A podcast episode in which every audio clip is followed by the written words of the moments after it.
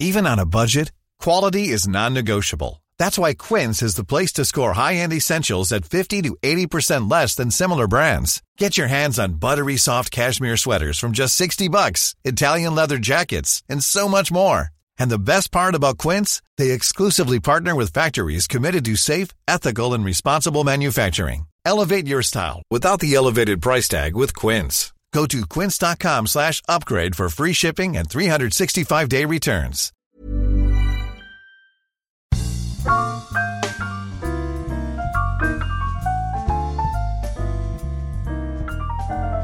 Hello and welcome back. In today's bonus episode, I'm talking to three women in the beauty industry who work online, across print and in PR. And we basically have a chat which demystifies the industry from our perspectives, talking about how they came to do their jobs, big launch events, product gifting, where bloggers and journalists intersect and where they diverge, and how adverts and sponsorships work. Here are Padita Narelle, Holly Hope Harper, and George Driver. Enjoy. Hello, welcome back. I'm here with some of the most brilliant women in the beauty industry who've agreed to come and talk about the industry and some of the experiences they've had.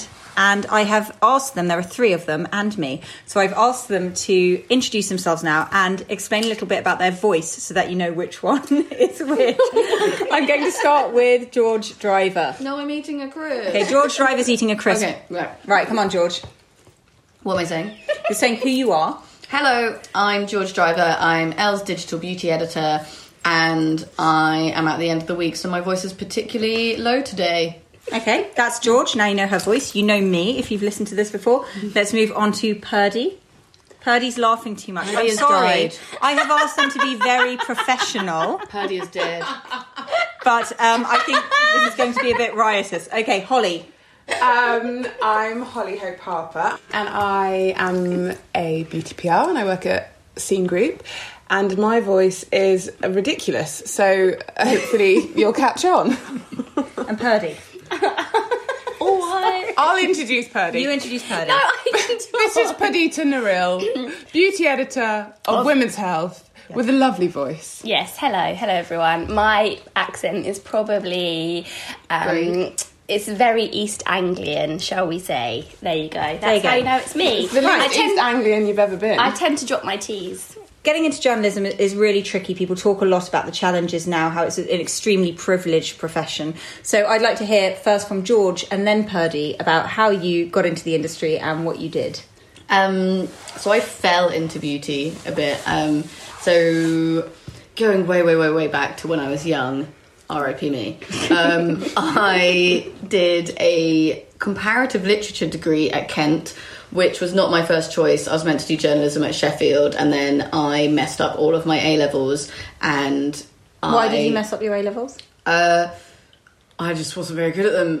She partied too hard. My A-levels really streamlined the only thing that I'm good at, which was English, and it really showed that I'm not good at anything else, which is good for focus but bad for getting into university. Right, yep. And I got an A in English and undisclosed about other subjects. So I had to go through clearing, and I literally called the tutor on my course to beg my way into university, which was real fun. And I went to University of Kent and I'd never seen it before and I'd never been there, and I was just like, this will be fine. So then I did that. Then I worked in a coffee shop for a year because my brain had died, and I saved money and I paid to do a postgrad at London College of Fashion in fashion and lifestyle journalism because I couldn't afford a master's and I didn't want to spend another year and a half, 2 years learning. I just wanted to sort of get more experience about how to actually write an article. I'd only ever written essays, and you can't use forthwith that often in articles. So I do. Of course you do. Just so you know. A really good bit of the course was our tutor was like really hardcore, did not give a... Swear? We're not swearing? Swear for it. He didn't give a fuck. Well, he did, but he was a freelance writer and an editor at ID at the time, and it was really good because he was harsh and was like, actually gave us really good advice on how to freelance and how to kind of try interning and write a decent CV, and gave me the best advice of like, your CV should not be longer than a page at basically any point until you're 50, because you haven't done enough, and definitely at this point haven't. Yeah. That's quite good advice, because I remember bulking out my CV with things like likes to play tennis and go for walks and things like that. My CV was a dating application. Yeah. And likes to play tennis. It's very on brand. Yeah. Doesn't do it too often, though. No, about once a year. I do watch Wimbledon, though, so that could have been that on my CV. Yeah. And then, so after that, I basically, I don't know what the email version of cold calling is. Yeah. I cold emailed any magazine email address I could find that was publicly on the internet. And I got an internship at InStyle. Mm-hmm. Literally from emailing the editorial assistant, and I did that for a month, which was really great, and then I interned after that at Glamour, which was not so great. Mm-hmm. My parents are from like the edge of London, so I lived at home and like trained in... that was the next thing I was going to ask. Yeah, obviously, like, yeah, but like, I mean, I had the like obviously privilege of having somewhere to live, which obviously loads of people don't, and I had to get the train in, but I still had no money. Like, these weren't paid internships. They paid £50 a week to cover your train, which the train I was getting, it covered half of it max. It didn't cover your lunch. It, like, I remember calling Barclays to ask them to like extend my overdraft, and they refused to extend my overdraft by 50 quid, but they offered me a loan. And I remembered crying down the phone out of, like, panic, but also being, like, at the same time, this is such irresponsible advice. I cannot believe you're trying to give me a loan, but you won't give me 50 quid more in an overdraft. Yeah. I still have that problem now. Yeah. And then I got a job... I interned at this tiny magazine called Luxure, and I did that for a month, and then they offered me a job as editorial assistant, and it was literally the most... Devil Wears Prada version of a job I've like that ever existed, and I did. Is it still going? I never heard of this mag. Oh no! Also, it was called Luxor. Yeah. What did we expect? No. Yeah. No one's heard of it. It was like the most Emperor's New Clothes place that ever existed. Like, the whole team was 6 people that made this magazine, and it was outrageous. And I did every job. Mm-hmm. I was like the editor's PA, I was like the fashion assistant, I called in all samples for like a 2-day photo shoot, I did all returns on my own, I ordered printers, I had to hand deliver magazines, and it had a dress code where I had to wear heels every day and denim was banned, and they actually thought that's mad. They actually thought I was delivering magazines around London in these heels, and I obviously took a spare bag and swapped into flats outside to deliver them. It was honestly pure insanity and the most unhappy 6 months of my life. Were you paid well there? For an entry-level job, yes. Mm-hmm. I love the fact that they're going to listen to this and know that you put your flats on. Yeah. I mean, I don't think it even exists 100%. Anymore. Yeah. And... then I got an email from InStyle from the amazing Lucy Pavia, who basically saved my career, and I love her. Nicest and smartest woman ever. And she was like, well, our feature assistant is leaving. Are you free to cover it? And I was just like, yeah. Why Hannah? And she was like, can you just cover it for like 2 weeks? And I was like, I will quit my job for that. Were you nervous about money, though? I'd saved quite a lot because I was still living at home when I was working. Right. Okay. And because the job actually paid quite well, because clearly they had no sense of care about money whatsoever. Mm-hmm. I had saved quite a lot, so I could afford... And, like, the covering the feature assistant role was paid. Mm-hmm. It wasn't an intern role, although not much at all. And then that just sort of rolled over and I just sort of stayed... Mm-hmm. But I was technically a freelancer, and when you added up my annual salary, air quotes are being done, it added up to £12,000. Yeah. Shocking, isn't it? Purdy, what about you? So, I started off actually in PR. Mm-hmm. I finished uni in 2008, which is when the financial crash happened. Excellent times. And I think my parents were just a bit like... had worked in the NHS for like 50 years and, well, not 50 at that point, but maybe 30 years. Yeah. And we're a bit like, oh my God, just get a job. Like, you just need money, basically. You've got this huge student loan to pay. And so I did study sociology, but I wanted to do journalism, but I think I really panicked about money. So I just basically went on, I think it might have even been like Gumtree or really weird job sites, and just Googled like internships in London. I just was obsessed with being in London. It was where like all the, you know, hot guys were you at the time? Nottingham. Okay. No offence to anyone that lives in Nottingham, but I've just been there for like 3 years and I just wanted to be in London. It was a bit more of a vibe. And then, so I got a job. A bit more of a vibe. I got a job at a PR agency, and it was, I mean, it was insane. I worked for. She was like the living, breathing version of Patsy and Eddie from Ab Fab. She was hardcore Pinot. It was Pinot paparazzi, darling. And our like line was, "This is not a normal office." But you know, she'd sort of she was great in a way. She just had this.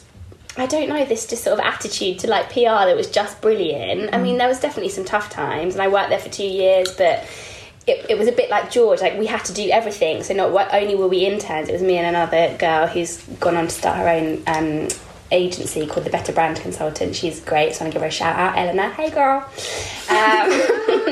And yeah, we did everything, a bit like what George was saying, from like, you know, ordering bloody paper from the printer to all of a sudden like putting together strategy pictures, which we'd never done, but we were kind of young and gutsy and just sort of really willing to learn.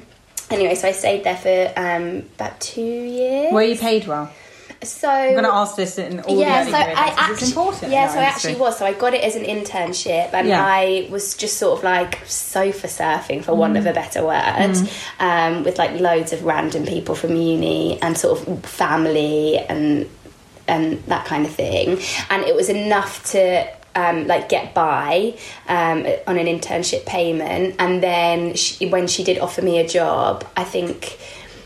I don't know what it would be the equivalent of, which is quite bad, but it was maybe like 18k. Okay. So it was kind of enough to live on, just about, not in London, but like to survive. Yeah, survive. It was like it was fine. And also 10 years ago, that's not bad. Yeah, no, it was totally fine. Like I had enough to like pay rent and, you know, get drunk, and that's all like any 21-year-old wants to do, right? Well, at that time, not these new Gen Zers that don't drink. And then after that, I just went to loads of other different agencies, like big corporate ones like Hill and Knowlton, and it was all like beauty PR. Then I went to Be The Agency, which is where I met the fabulous Holly Hope Harper, and we fell in love and became best friends. But while I was there, I think I was just a bit like, I can't believe I haven't given the journalist side a go, and I was just like, I basically don't want to do any more courses, so I just emailed loads of magazines, and it was, I kind of had connections because I worked in PR, and just said, look, I know I'm quite old, but I'd really quite like to intern, would you just let me do sort of like one or 2 days a week?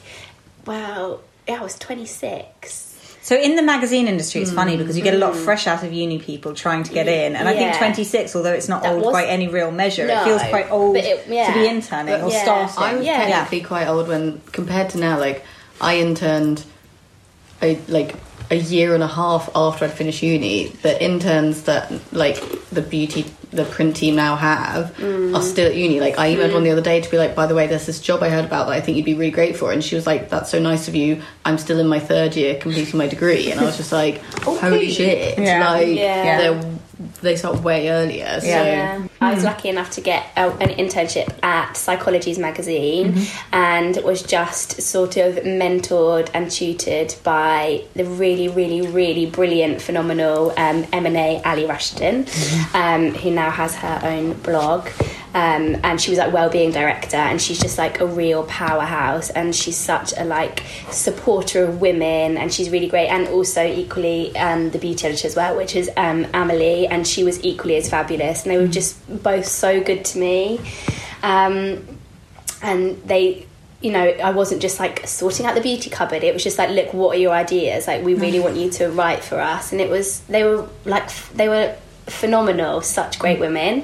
And then I think after that, I just was bit the bullet and went freelance and sort of like left PR and was still doing like tiny bits on the side. I was like also married at this point, so I did have my husband to support me, but actually looking back he didn't really, not because he didn't want to, but he just actually didn't need to. But it was like it's a safety net though. Yeah, and I think obviously like I was really lucky to be in that position, like had I needed it, but I just ended up freelancing and it kind of snowballed from there. The other thing with like freelancing, as much as it is pitching, like you do this thing called like desk cover, where it's like if journalists go away and they go on nice press trips or whatever, they rely on freelancers to come in and kind of pick up the slack. And I think that was also great as well. So I did a lot of that for years, basically. So I had a baby in 2018. Yeah. Right? So you were freelance when you had your baby? Yes, I was freelance when I had my baby. So, yeah, basically it was really tricky to freelance because I had to put her in set dates. So it was like if a magazine were like, oh, we need you for 2 weeks, it was just like, cool, I can afford childcare for those 2 weeks. But then if I don't have any work or nobody's taking any pictures or I can't get any PR consultancy work on the side, like I'm a bit fucked in a nutshell. Holly, explain how you came to do your job. What did I do? I started, well, I actually did a journalism degree at university. I went to university totally by accident. I was dating a really dreadful man, obviously, story of my goddamn life. And my dad was like, darling, you've got to go to university, you've got to get a job, one or the other, what is it going to be? And I didn't know what I wanted to do, so I went to uni and I liked writing and I did a journalism degree, and then I left university and had no idea what I was going to do, and I ended up getting an internship at a in-house beauty brand, and I decided that I quite liked beauty, and they gave me a lot of room to do whatever I wanted to there. I was like super poorly paid. Well, no, I was an intern first and then I got a job, and they gave me a page called Ask Holly Hope Harper. Oh nice. My god, if only that's still going. Can now. You imagine? How can we bring this back? I love that you got a column. Yeah. Already. What? Yeah, I was 21 and I had Ask Holly Hope Harper, but I mean that, you know, Ask Holly Hope Harper. Can I also just say Holly Hope Harper is the best literary name ever. Which is why they gave it to me. It wasn't because of any sense of skill, talent or knowledge. It was literally just they were like, ooh, alliteration. I'm sure that's not true, but wonderful alliteration. When I left, they asked if they could keep the page. I was like, no, that's just my name, so I'm going to have to take it with me.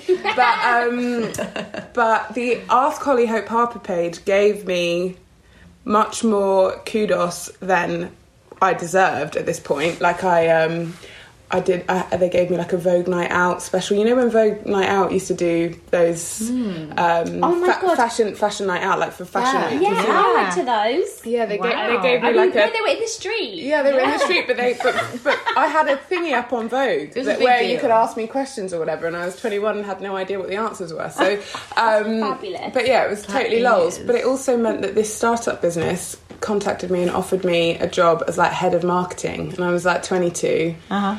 And obviously said yes, and it was like a really great salary for a 22-year-old. And then from there I went on to be head of comms at like 24 for the most incredible brand. I had no idea what I was doing, but I got given this amazing opportunity, which I failed at miserably, but made lots of contacts and met lots of wonderful people and realised that the beauty industry was definitely an incredible place to be, and just kind of went on from there. I've started working for Claire Ford PR, which is great. Obviously where I met Purdy, and now at Beauty Scene, but I feel like I've just done that really quickly. But I guess when I was interning, what would I say things that were a struggle? How did you afford to live? But you're a Londoner, right? I'm a Londoner, so that I definitely, I lived in zone 2, so it was super easy for me, but I also really wanted to earn money really quickly. I was, at the age of 13, all I ever thought about was moving out of home, so being 21 and still being in my childhood bedroom was annoying for me, but I understand that really does highlight being overprivileged. But job interviews that I went for one as an escort. What? Yeah, so desperate was I to earn some money that I went to, basically I saw this interview, something about like entertainment or whatever. I was like, well, I'm entertaining, I was just going to check it out. So I got there and it was down a little alleyway in Green Park, and it was a club that was ultimately underneath a hotel and had lots of different dark little booths, and I got the job, by the way. As it turned out, you basically, when you arrived, you had to be wearing low-cut top and open-toe shoes because apparently men like tits and toes. And you'd stand at the bar and they would pick you, and then you would go downstairs with them and have a nice time. And if you then wanted to engage in any more exciting activity, you'd go up to the hotel. Oh my God. Yeah, so I went for this job interview. I'm still not over the toe part. No, I mean, tits and toes, babe. The toes. And really open-toe shoes. What the fuck? How did I know what that is about? You maybe I did. I think you probably did. Yeah. Blanked it out. But now it's been recorded for. How long did you do it for? For posterity, it's always there. Prosperity, yeah. I didn't do it, so I went. I got the job. They took a scan of my passport, which I'm still very concerned about, even though that was like 12 years ago. And I went home, and I have to say, shout out to Mum, because this is one of my mum's like best bits of parenting, because Mum is very protective of her kids and always.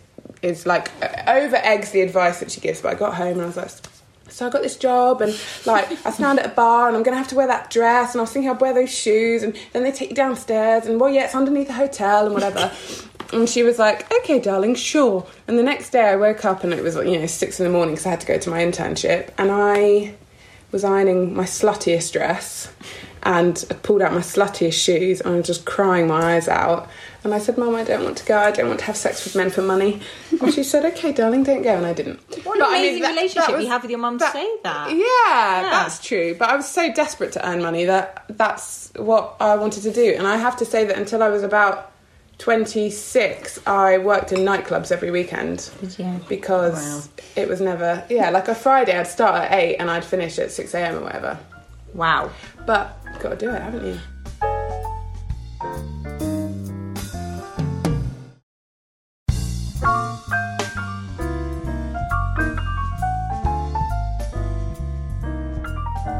To the beauty industry. So all of us had literally said we had a good experience that kind of, you know, someone took a punt and helped us out, right? Yeah. So there are good people in the beauty industry. There's a good side to it. It can be really nourishing, very lovely environment. But I want to talk about the other side. So yeah, I was about to say, I don't know if that is exactly the case. Fine. They definitely are there. Because they definitely are there, but I feel like George and I both were put in positions to begin with where we were maybe taken a little bit advantage of, because it's like we were so open to doing whatever. And as much as having an Ask Holly Hope Harper page was an amazing experience and definitely led me on to greater things, like... I was doing business pitches for like huge thingies at 21 years old to try and bring millions of pounds into this business. I had no idea what I was doing. We're like, okay, cool, adversity, can cope. But it isn't necessarily, people weren't taking a punt on us. People were taking advantage. There is a devil wears Prada side to it. People ask about this. There are people who abuse their positions.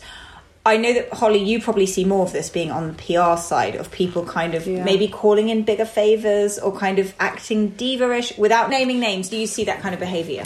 Yeah, I would say definitely. Do you think that they are aware of their diva-ishness? Is that a word? I think some of them have got so used to it that they don't think it's out. Is it mostly the old guard? Let's put it that way. Context in that, I think... beauty journalism particularly is that they were ridiculously spoiled. You know, it was like every Christmas, like, what Chanel handbag would you like? And like, it's not like that anymore. So because, you know, brands are cash strapped and nobody knows what the fuck media even means anymore. So I just think it plays an important part. And the internet age and bloggers. People were indulged.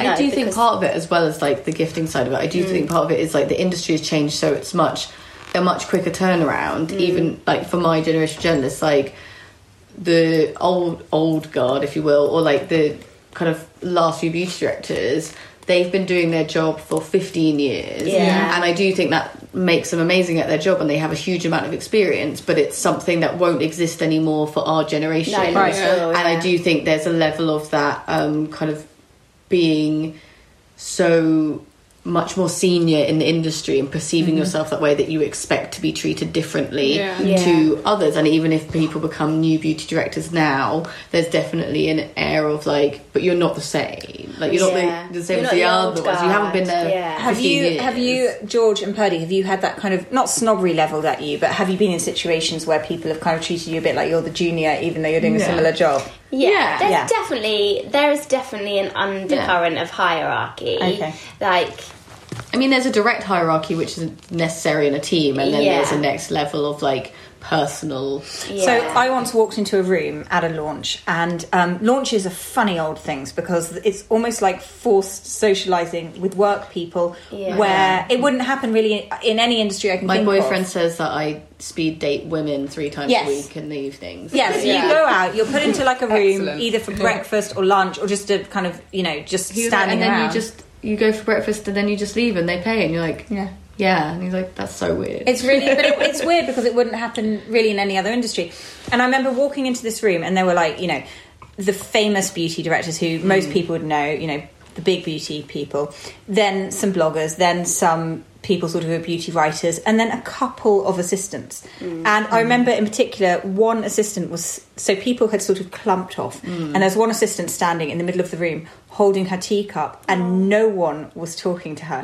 Literally no one. And I remember, and I went over to her and talked to her. I've been that person too. I've perfected the champagne loiter. You get your phone in one hand, you get the free champers in the other, and you pretend to be so absorbed by your phone that it doesn't matter that no one is talking to you. But that will and happen. And you wait it out for 20 minutes, you look at the product, and you leave. And you're texting your person that you like in real life saying, I'm doing it again, I'm standing on my own, and they're like, you can do it. And like, it's definitely a thing. God, that is heartbreaking. It's quite a thing. But I've done that. But like, I also like to believe the good in people, in that like, I get we've all might have just had a long day, we're really tired, and you can't be asked to small talk, and like, you know, if you are there, you do just want to talk to your mates, and you can't be bothered with the niceties, which actually maybe is probably a bit mean, but... it's a tricky one where you're like... People, like you said, they're not deliberately not talking to you. No. They just possibly haven't noticed you. And it's also, I mean, slightly like worse if they don't know who you are. They're not going to go out the way to speak to you. But I think that's what's worse. Actually. Also, there is a certain onus on everybody else in that room had to do the initial first talk, and that person floating needs to do it as well. Like journalist to journalist, that's one thing. But like, if you've come to a launch, I would never leave someone standing on their own. So this was obviously brought up on Estée Laundry as well, in that there was lots of screenshots of, like, press launches and then people replying saying, like, oh, I've heard it's really cliquey. And it's just, like, on one level, it might seem like that to the outside, but also, like, people are just friends. And I think the bad thing about social media is that it highlights everything. So it's just, like, it can be perceived in a certain way that it might not be at all. But equally, it could be that somebody goes to a launch and is not friends with that certain group of people, and then they feel like shit because ultimately that group of people aren't very warm and aren't very encouraging. School. It's a bit like being at school. But, like, Estée Laundry's whole thing of, like, oh, and they just invited their mates, like... But those people didn't know each other outside of the industry. The reason they're friends is because it's such a small group of people and there's so many events that you get to know people, and the way to survive is to find your person, make friends with them, so next time you go to an event, you're not the floater in the room. 90% of my best friends are in this industry. Like, I feel really lucky. I just, you know, I've worked with a load of incredible, brilliant, intelligent women who are interested in similar things to me. Like, I've got, like, literally 3 mates who are not in the industry. I have worked in it for a long time, but like I do, like I just, you know, and the friendships I have are genuine. They're not, it's not a work thing. Like it definitely goes beyond that, but I do feel like I'm one of the lucky ones with regards to that, or one of the unlucky ones. Quality sleep is essential. That's why the Sleep Number Smart Bed is designed for your ever-evolving sleep needs. Need a bed that's firmer or softer on either side? Helps you sleep at a comfortable temperature? Sleep Number smart beds let you individualize your comfort, so you sleep better together. JD Power ranks Sleep Number #1 in customer satisfaction with mattresses purchased in-store. And now, save 50% on the Sleep Number limited edition smart bed for a limited time. For JD Power 2023 award information, visit jdpower.com/awards. Only at a Sleep Number store or sleepnumber.com. Ever catch yourself eating the same flavorless dinner 3 days in a row? Dreaming of something better? Well, HelloFresh is your guilt-free dream come true, baby. It's me, Keke Palmer. Let's wake up those taste buds with hot, juicy pecan-crusted chicken or garlic butter shrimp scampi. HelloFresh. Stop dreaming of all the delicious possibilities and dig in at HelloFresh.com. Let's get this dinner party started.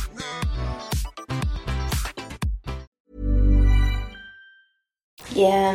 Let's talk about Estée Laundry and let's say Tattle Life too. I don't want to sort of home in on one particular thing. I don't really know anything about Tattle. So I went on it once and I was like, this is really confusing. How do people have time for this? It's just like word vomit. It's basically like Mum's Net. So people can start feeds where they talk shit about people. So basically places that are anonymous, let's say, and trying to take down people in the beauty industry. Because let's face it, the beauty industry and beauty journalists and beauty bloggers are people who are sort of in the public eye and doing a job that is made to be consumed by the public.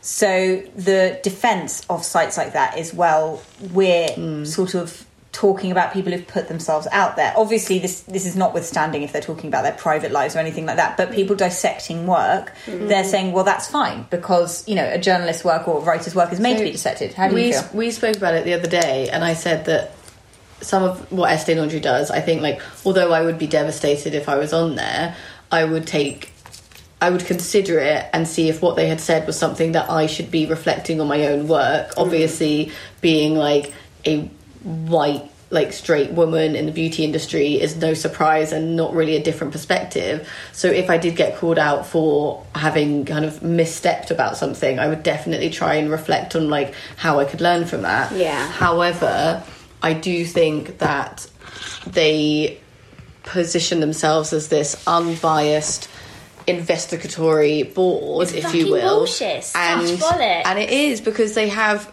pretty superficial journalistic tendencies where they will happily repost random people from Instagram's thoughts and feelings, and it's like, did you asked Instagram if they were unhappy, and Kel Surprise, they said, yeah, we are unhappy, and you posted it. And I do think there are things where your whole aim is to call out bullying in the beauty industry, and you're happy to repost a load of strangers saying you're a bitch about someone. That to me seems to continue like that cycle. It doesn't seem to be calling out bullying in the industry to allow that as something you've said is fine. And I think for every good thing they do, it is totally marred by, like, this whole trolling aspect, and there's definitely certain people in the industry that they seem to go after a lot more than others, and I just think that strikes me as, like, that's when it becomes personal. And also, yeah, you really have no idea what people are going through in their personal lives, and I just think it has the potential to be really, really dangerous. And for as much as I know, like, their latest campaign is to really call out Mecca Cosmetics in America, and it's, I guess it's been kind of eye-opening in a way, in that, you know, Mecca, it seems like they should be held accountable to supposedly, like, these stories, and that's fine because it's a big brand that you are questioning. But I think when you make it so personal, it's not that people shouldn't be held accountable for their actions, but it's just like, I don't know. It feels icky. It doesn't. But everyone's a person and therefore fallible. And so I think it's one thing to say, that was a bit of a mistake, and quite another to be like, their whole career is a joke. This whole But even if you said that, there's no answer that's good enough. No. So when people, so when people do sort of give their reasons, like, most of the time I always find that, like, if someone is defending themselves, they never repost that. And then it's often you have to look on that person to see their defence, and then it's just like, how many people are making that connection? Completely, and it's also fine to say, I've dropped the ball on something like that. I mean, everyone does that, right? And also, like, I find the whole, they won't reveal who they are, just sort of quite... I kind of understand why they do that, though. But I do think so.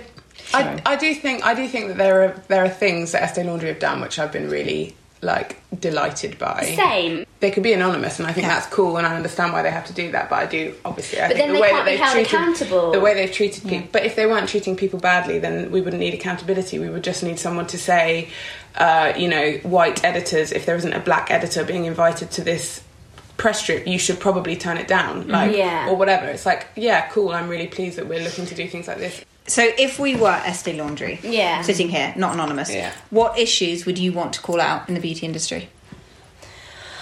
Oh, God, loads. So absolutely, I don't think that it's diverse enough at all. I think... in any sense of the word. In any sense of the word. I think... How would we solve the diversity thing? Do you think it's good to have a quota, or do you think? Well, no, that has to come from like companies. So, for example, Hearst, where we work, not even companies. It needs to start so much lower down. Yeah. Like, you need to have programs in place to encourage students from lower income areas to go to university to study creative courses where there isn't such a direct financial route, where you have the freedom to be more creative because you've got that subsidised, you know, income. And then once they do that, you support them and you give them that education to go through routes that aren't just like cold emailing. There's organisations that encourage them, and then the companies also consider wider pools of where they're hiring from. Like, we all know nepotism exists within the beauty industry. The pool is very small, and if you need to widen the pool that you're having apply for the jobs to be able to hire them. What about packaging? I think that's a real issue. Holly, what's your stance on that? Packaging? Yeah, just excessive packaging. Oh, yeah. I mean, we were, Purdy and I, before we started recording, when you guys were upstairs doing your makeup, we were talking about packaging, because I met this lovely chap who was talking about a brand that's coming out at the end of January, which is trying to put as little, or trying to have as little negative impact on the planet as possible. And we were just talking about how that kind of doesn't really feel like a possibility, because that's, like, that's ultimately not the vibe. If you produce one product, you have made an impact somewhere along the line. It just comes down to don't make anything at all. Yeah. There needs to be some consumer like learnings or teachings or whatever. A brand that I work with are looking at making all of their packaging glass, which apparently has more of a negative impact on the planet than plastic does, because it takes so much more to create it. But because consumers want to feel like they're doing something good for the environment, they're going to give them the glass, even though it's going to have that negative impact. So it's that really difficult, like, actually, we just need to sit down and have a frank conversation. But nobody really listens. You know, we have this issue at work all the time. We all talk about recycling, but no one can be bothered to rinse the, you know, the salad box that their salad came in, and that goes into the recycling bin, and then that means that none of that stuff can be recycled, right? Yeah. It's just... But do you feel pressure, like, when you do mailers, which is, like, when you send products to press, do you feel pressure to, like... put them in like fancy boxes and boxes and boxes? Because I really appreciate kind of when I get ones that aren't doing that, because I mean, for the environment, for space, for my time, and I think the era of kind of Instagramming packaging is over, and balloons and stuff. But I can imagine that on your side there are clients who are like, why aren't we getting people to Instagram this big balloon you sent out? The big balloon. I think I was actually going to say earlier, when we were talking about, you know, Devil Wears Prada vibes and like what journalists received 15 years ago and what it was to be a PR then, when you were able to be a bit Ab Fab and versus what it is now. And now it is so much more strategic, and like being a PR, you have to think about, you know, the planet, the consumers, the way that people want to shop, the way that brands want to be represented, how that is going to live on in 6 months' time, whether it's going to be interesting on Instagram. And I think definitely, like, I don't send out mailers, you know, and if we do, we always try and make sure that, you know, everything's recyclable and that it's cycled to you rather than put on a car and all of those things. Can you quickly explain, so for people who are listening who, you know, wouldn't know what a mailer is or why they're sent out, can you explain what your job is and how you interact with journalists? Yes. And bloggers. And bloggers. So I am a beauty PR. So if I'm launching a beauty brand into the market, ultimately I need to get as many, you know, informers, industry informers, beauty informers, to talk about the brand in a positive way and to kind of deliver the messages and why that brand is important. So the initial wave of that is always to talk to print media, because you want to get it to come out in the magazine when the product comes out in the shop. So for Pearly, for instance, I would need to give that to her 3 months before it comes out. Yeah. George, it's a little bit shorter because obviously she's online. Yeah. And so, yeah, you need to deliver something that basically people are going to want to talk about and is going to represent the brand and the product particularly. Mm-hmm. And sometimes, you know, or back in the day, that would be like something really super magical and amazing and huge and costs thousands of pounds to make and is incredibly wasteful because you'd want to get it on Instagram and you'd want people to be excited by that. But now it's much more about, or at least I'd like to think it is, but for us at Beauty Scene and for me personally, I think that brands, there is always a story and there's always a reason why they're launching something. There's always, you know, is it the efficacy? Is it that it's necessary? Is it that it's giving back? And really talking about that, because we're all way smarter than like a snazzy balloon and a cake. And is that where press trips and breakfast with Amen. Sorry. And is that where press trips and, say, breakfast with the press come in? Yeah, so like a press trip, I think, if it's done properly, can be really interesting and informative. And if a brand, especially if a brand is new to market, you want to get people on side and really tell them the story and teach them why that brand is what it is. And I think, just to interrupt, this is another thing that sort of like Estée Laundry have gone to town on. It's like, oh, you know, look at them getting wined and dined, but actually, and I'm not saying that we are, you know, kind of really spoiled with these, because we are, but also essentially, so for example, the press trip I went on last week with Dr Haushka, which you also on it was like we did 2 big workshops, and like, fair enough, we weren't all Instagramming, but that was because it was, you know, getting to know the brand. You immerse yourself in a brand. You learn about them, you meet the people who founded it, you meet the people who work for it, so you know the culture of a brand on a press trip. And you learn about all the amazing things that they do, and also you are there to challenge them and question them, so that you figure out whether they are worthy enough to be written about in your publication. So I think, as much as it looks like a jolly, and, you know, don't get me wrong, it's not a hardship, but like, there is work that goes into it. It's not a hardship, but 5 nights a week, which is what it could be, versus seeing your daughter. Totally. Or, you know, whatever, doing the things that you want to do, seeing your boyfriend, your partner. It's very much work. I do think people underestimate, like, you have to be willing to have a job that doesn't have set hours. Like, obviously, a lot of those hours are doing lovely things, but when you consider that combined with, let's say, fashion months twice a year, where I work every weekend, so in February and September, like, I don't see my friends or my boyfriend or my family for entire weekends for a month, both twice a year. Add to that, like, 3 evenings a week are doing work events, rather than seeing people who I call real life people. You know, like, other people do. When you combine that with the lower salary, by, like, you know, I'm 29, like, by my age, when you have friends in other industries that have a set 9 to 5 on a higher salary, and their time is theirs to use, they're not shooting at the weekends, they're not being WhatsApped about doing a story when they're on holiday, like, their time is their own, and that you do start to value that. And although the things you do can be fabulous and you go to amazing places that you wouldn't be able to afford, sometimes you do kind of envy the people that could maybe afford to go to a less exotic place, but in the time they were there, they wouldn't have to do any work or speak to anyone. All of my friends can afford to go to all the places I go, only they go there on holiday because they work on jobs where they earn more money.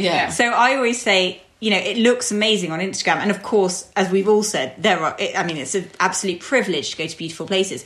But yes, you're not there with your partner or your children or whatever. You're there with work people, albeit some of them were definitely likely to be friends. But you're still there with work people, and you couldn't afford to go there yourself because the jobs are poorly paid. So, you know, there's a flip side. And your time isn't your own, is it? Like, no. You know. Could you explain, though, Holly, about what you expect in return for for sending things out and for taking people on press trips? Because, so my experience of it is that you'll never get an invitation for a press trip saying, could you please come on this press trip, and we would like to be involved in 3 articles you're writing. It's always, please come along, enjoy the brand. So what is the payback from a PR perspective? What do you expect? I can't speak for every single PR on the planet, but from my perspective, I would like to think that if I've invited someone somewhere, or if I've gifted them something, or we've agreed to have, you know, a meal together where I'm going to present them something, basically the return is how good my pitch is. And if it's not good enough, then I don't get it. And I just think, you know, you're taking someone on a trip not because it's a like, you know, an exchange. Like, I'm paying for this, so can you do this? It's like, I'm taking you on this trip. I'm taking you out of your personal time because this is the best way for me to tell you this story, which I hope is going to inspire your feature. And I think, like, you don't go to anyone with the same thing. Like, what you would say to, you know, an L versus a Women's Health are two different things because they've got two different audiences, and obviously you have to understand that as a PR. Can I ask you as well, if there were someone listening who's a new blogger or, you know, maybe a journalist working for a less known publication, how could they get in touch with you to learn about your products? And would you appreciate someone cold emailing you, to borrow from George? You invented a phrase that doesn't exist. Have it, honey. We get a lot of cold emails. Okay. Definitely. Oh, really? Like, a day, dozens and dozens. And I've got a question. Do you think that's because people, new kind of new age bloggers, I want to say, but see all the gifting for influencers, which is totally different to press, and think, God, I want a bit of that. It looks so easy. And they just sort of try their luck. I definitely think there's an element of that. Like, there are some people, we get quite shirty emails where they're like, send me this immediately, and if you don't respond, then they send like 50 emails to every single person they can find in the agency, or they'll find like your line manager and try and email them and say like, I can't believe this person hasn't come back to me. And you look at them and they've got, I was about to say that. Yeah. You know, it's like, you've got 46 followers and the only things you've ever posted are your dog, and we love dogs, but if someone wanted to get in touch with you, and let's say, you know, they don't want freebies, but let's say they want to start, okay, I'll give you an example of a person. Want to get into the industry. I want to start a beauty blog, let's say. I need some product to do that. Do you? Shut up. I need some products because I can't afford products, but I would like to write a blog. Yeah. So I'm thinking, okay, look, you've got some brands. Like, I'm not asking for you to send me millions of pounds worth of stuff, but I'd like to reach out and maybe we can start a relationship. Yeah. What would be the best way to do that? I would say, what are the things that make us want to work with ultimately like micro or brand new bloggers, influencers, communities, whatever? I think that what we... you know, what we kind of went into the blogosphere for, and what we're always looking for is kind of a sense of authenticity and really like owning your space and bringing something new. I guess if you are just literally doing 50,000 swatches and just calling in every lipstick, that's probably not going to offer anything to our brands. Right. But if you are building a community that is super interesting, and you've just done that naturally through the things that you're interested in, like, then there is value. I mean, you've got to bring value, because it's not, as much as it's free product, it's not free product, it's someone's business. And whether you're working for a Unilever, where there's, you know, it's a big business, or you're working for a niche brand that have paid for every single individual sample that they're sending, you have to be considerate. It's not just as easy as chucking it out the door.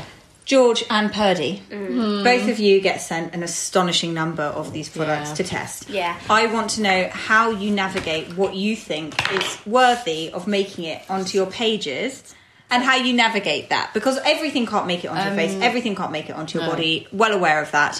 So what do you do? How do you go about, you know, separating the wheat from the... Is it the chaff? The wheat. Chaff. I believe it's a chaff.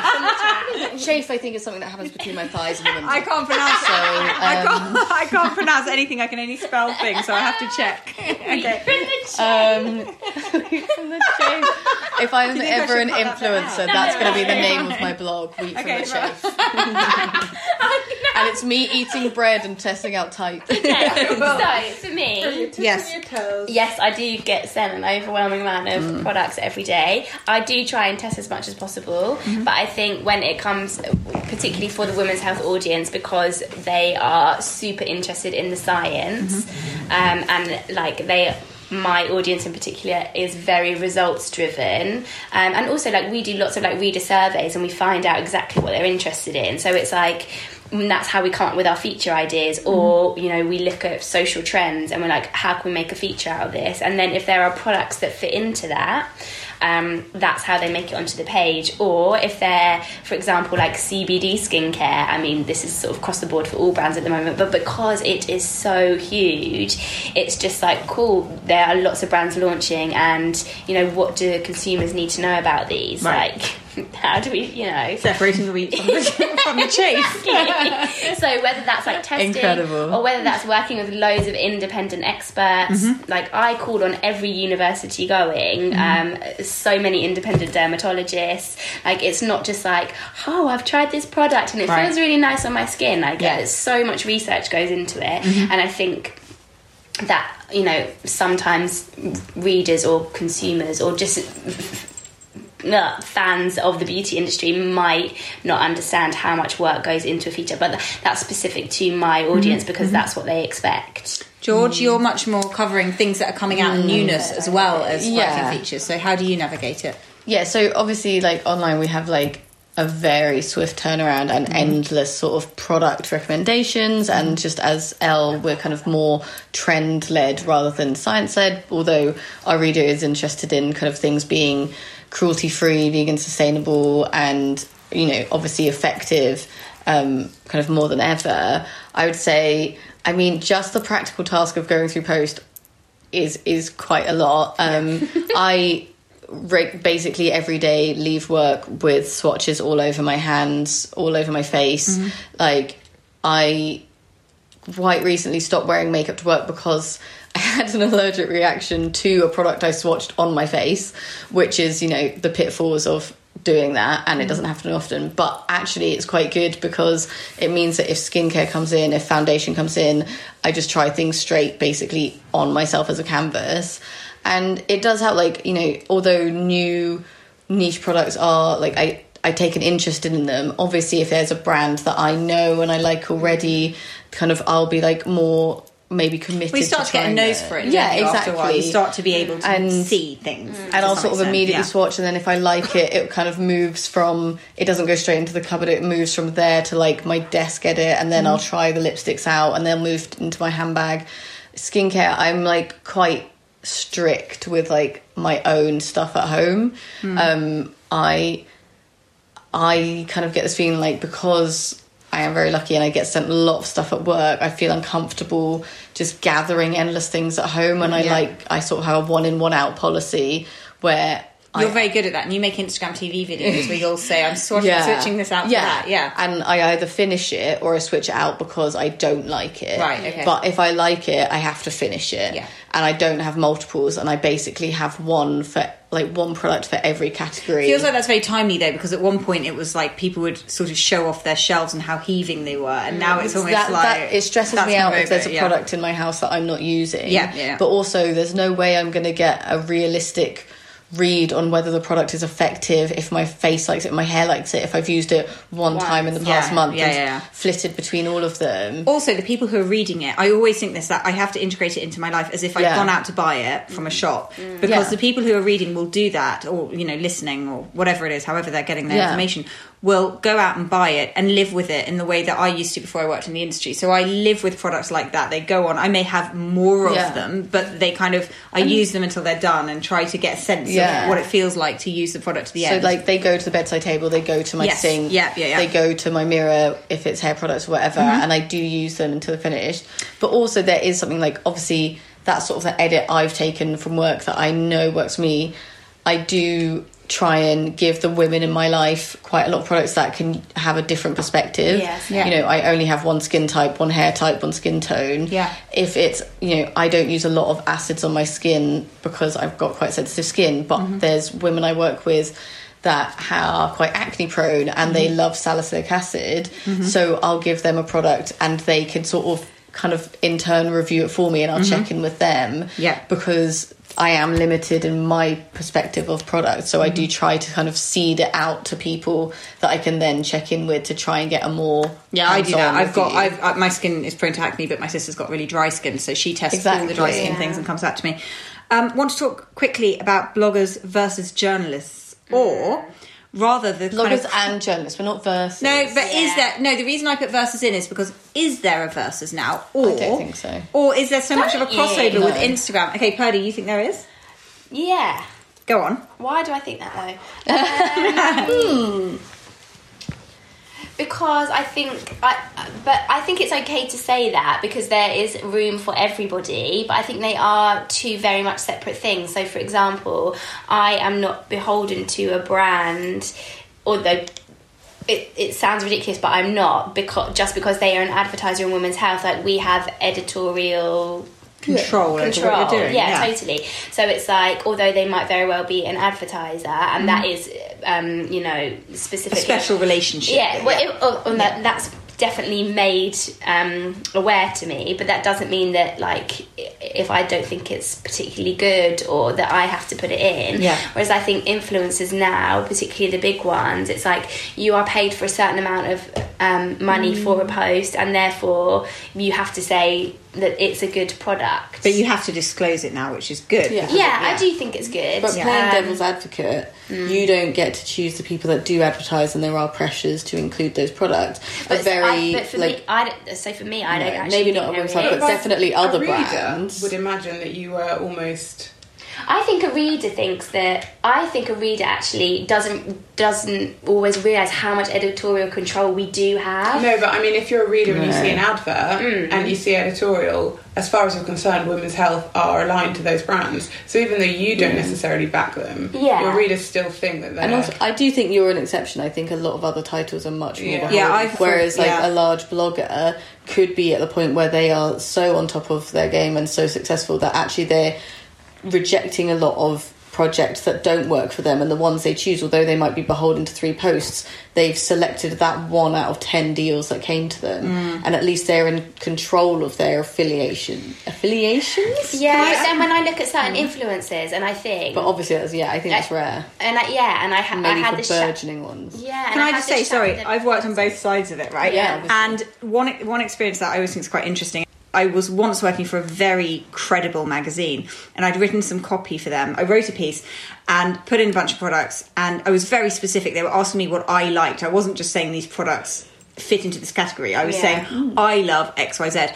And when the copy came out, they'd completely changed all the products for advertiser products. And I remember thinking, bloody hell, that's shocking. Yeah. Then, so I know I'm not an enormous influencer, but I... am approached by brands to work with them, and I have today said no to 2 brands, even though of course I need the money, I would love the money, but they're not the right fit, and I would be compromising what I've spent years trying to build up. So although it would be nice to have that extra money, I think it comes down to, I always say this when people are saying, who should I follow, who should I listen to? I'm always like, find the individual you trust. Forget who they're working for or what their brand name is or whatever. If you feel that someone's authentic, and I know authentic is a big buzzword at the moment, but if you actually feel that someone cares and has a message that you want to hear, then trust that person. Yeah. Until you don't trust them anymore, but trust that person, because... you know, on both sides, people are having to navigate a very tricky situation. You're making money for something that is also giving advice. And it's a really strange situation, actually. Yeah. I guess at a magazine, it's money for the mag, versus a person, it's money for the person. Yeah. I get turned down, personally, I get turned down for brand partnerships with bloggers as much as I do with magazines now. Do you? Yeah, I do think that the influencer sphere is much more kind of discerning about who they work with. Well, they almost have to be, because to survive, they have to be now. You can't just flog anything. But to that point, I think, like, you know, a lot of them are like, they know what they like, and they know what their audience likes, and they know what they can talk about and feel good about talking about it. And it is much less like, yeah, sure, I'll do it. Yeah, okay, cool, whatever. Like, I just don't think it's like that anymore. I think it's sort of like the old school strategy. From you disagree? No, I don't know. I just think that I do look at certain influencers, and it sounds like that I'm really hating on them. I don't. There's those I really love and follow, but I think I've definitely seen influencers where it's like, this week this lipstick is absolutely great, and like it's the best lipstick I've ever tried, and then a week later it's exactly the same. Oh, that drives me mad. With a different lipstick. But also but when they do that with skincare, I'm like, for God's sake, like, you can't change your skincare that often and actually like it. That's when I think, well, where is your authenticity, your credibility? But then someone said something to me the other day that I just thought was so funny. She was talking about how she's going to develop her magazine. She's a journalist. Yeah. And she said, I'm not having 50 of the best anymore, because how can there be 50 of the best? There is no 50 of the best. So it's like, as much as Mads doesn't work with brands that don't work for her, you don't feature brands that don't work for you. And I think that across both sides, it's like, magazines have maybe led us up the garden path in some way over the years, and that's why they ended up falling out of favour, and bloggers are doing the same. You know, the engagement is not as it was 10 years ago. They're not the gospel that they were. But also, writing for SEO is really tricky, isn't it? Because people key for that sort of going, really the search engine wants this, therefore you have to do the best of this, the best of that. And well, exactly. Yeah. It's like, you know, the things that do the best are like celebrities and advent calendars. I mean, what? Really? Yeah. But that is what people are looking for. So what do we all think the future of the beauty industry is then? What's it going to look like in 10 years? To finish, I don't know. I would say. That's $1 million question. I mean, I don't know. Is the age of Instagram coming to a close? No. I don't think it's going to last forever. I think it will just be taken over. Something else. Yeah, it'll just be taken over like by something. But I don't see why it would be not Instagram. I just think they will develop to suit whatever the next wave. The problem is, I think people want more, right? So but it started off following, and if you've got a following on Instagram, you're not going to leave it to use another platform and start from zero. But then everyone.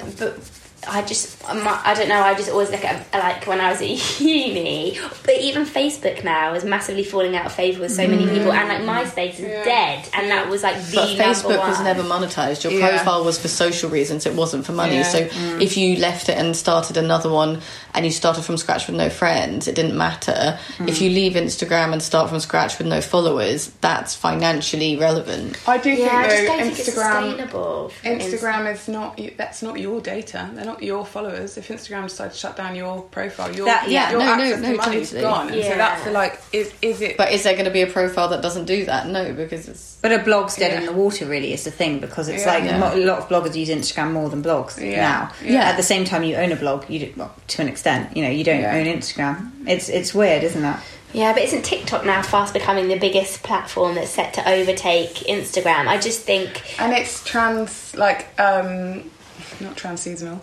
Trans, like, basically, because you don't speak in it, really. Yeah. So it works globally in a way that, like... Surely that's going to be pretty limited for, like... Well, like, beauty tutorials. You know, people are watching you rather than listening to you. And actually, that's why... I just think nothing lasts forever. Isn't that famous? Oh, Purdy. What a sad indictment to end the podcast on. I didn't mean like that, but I just think I will be shocked... and on a level, I would be disappointed if we haven't thought of where's the innovation, like where's the next, like, bigger and better thing. I think it would be interesting. It's dead in 15 years. It would be interesting to be like post that, it's like first influencer generation with that hindsight of like, oh, that's so weird that we did that then. Like considering now, because like. It is the first decade where this has been a thing. We don't have the history to be able to reflect on it, whereas magazines, like, although this is maybe the first decade where they've slightly died a death, like, they've been around for so long, we've seen them progress. Like, we do you haven't think magazines had the next... will fight back? Oh. No. I don't. I love magazines. I love reading magazines. Them, but they're not a sustainable product. Like, InStyle closed, and it had never made a profit in 15 years. Do you think that all of them will go, though? No. I think they'll reduce their circulation and how often they are. But I think they'll become more like collectors' books, like items that you would invest in maybe twice a year. And what about online magazines? But what is an online magazine? Well, like, you mean like digital platform? Yeah. That's a better term. What, like reading a magazine on an iPad? Yeah. No, what you do. Like your job, George. Yeah, but hon, that's not an online magazine, it's a website. Right, yeah, that's what I mean. This is the issue. Don't call it an online magazine, it's a website. I haven't had any. I haven't had a lot of wine. Okay, all right, fine. Is there anything we haven't mentioned that you want to talk about? I just really wanted to say quickly, when you asked me about bugbears about the beauty industry, my main gripe is...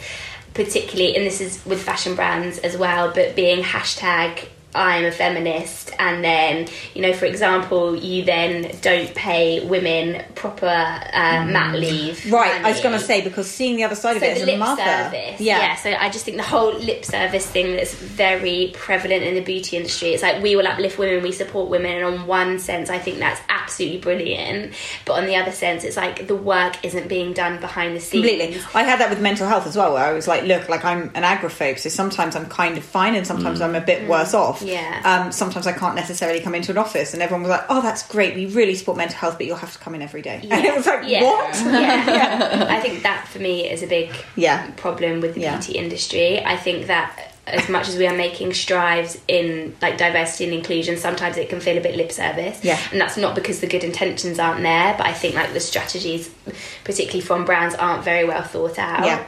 Well, I want to thank you all very much for coming on. Is this the outro? Yeah. What are we going to do? It's a podcast outro. Should we do a song? Yeah. One, two, three. their beautiful lives podcast. I can't believe Okay, ready? One, two, three. The Beautiful Lives podcast. Oh, do you know what this sounds a bit like? That bit in Annie when they all sing together, but not as good. But you know, that was outrageous. You know the bit where they go IODENT. So comfortable doing that one. You're never fully dressed without a smile. This is a better answer.